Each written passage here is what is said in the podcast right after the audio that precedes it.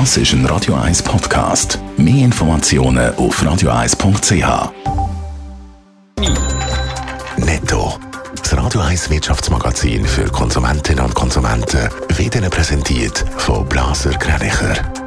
Wir beraten und unterstützen Sie bei der Bewertung und dem Verkauf von Ihrer Liegenschaft. blasergreinicher.ch Adrian Sutter. Trotz Pandemie sind die weltweiten Militärausgaben im letzten Jahr wieder gestiegen. Gut 1,8 Billionen Franken sind in Militär investiert worden, hat das Stockholmer Friedensinstitut mitteilt. Die USA führt die Rangliste an, sind für knapp 40 Prozent von allen weltweiten Militärausgaben verantwortlich. Der Logistikkonzern Kühne und Nagel ist fulminant ins neue Jahr gestartet. Der Gewinn ist deutlich in die Höhe gestiegen. Konkret ist der Nettoumsatz um 23 Prozent auf 6 Milliarden Franken gestiegen. Der Gewinn ist mit 431 Millionen Franken sogar verdoppelt worden. Die Autobekleidungsmarke Mammut wird an Investmentgesellschaft in Großbritannien verkauft.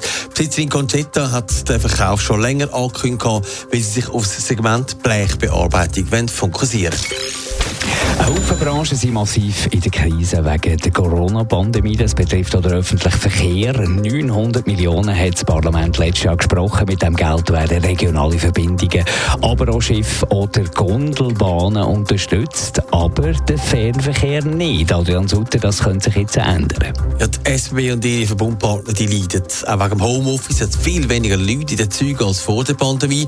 Da werden sie auch finanziell unterstützt. Stefan Engler, Präsident von der Verkehrskommission im Ständerat sagt gegenüber SRF, wir werden jetzt schauen, die Unterstützung weiterzuführen und allenfalls eben auszubauen. Zusätzlich hat die Kommission auch das Thema des Fernverkehrs auf die Agenda genommen, weil auch hier erhebliche Ertragsausfälle im letzten Jahr verzeichnet wurden. In der Regionalzügen hat es wieder ein bisschen mehr Leute als zum Beispiel im letzten Frühling. Das gilt aber nicht für den Fernverkehr.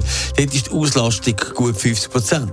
Die SBB hat sich willig gezeigt, den Ausfall selber zu berappen. Der Stefan Engler macht sich aber Sorgen. Dann stellt sich rasch die Frage, kann die SBB das verkraften, ein zweites Jahr? Wir glauben eher nein. Die Diskussion wird jetzt in den nächsten Tagen im Bundeshaus anlaufen. Was sagt der SBB dazu? Ja, dort schreibt man, dass man weiterhin davon ausgeht, dass man die Ausfälle im Fernverkehr muss selber zahlen muss. Vertreter von der SP sind aber ab heute auch in Bern, sowie der Verkehrskommission vom Nationalrat vorstellig zu werden. Dort werde das Thema ganz sicher besprochen. Noch ist unklar, was kosten würde, auch den Fernverkehr so quasi mit Nothilfe zu unterstützen. Netto, das Radio 1 Wirtschaftsmagazin für Konsumentinnen und Konsumenten.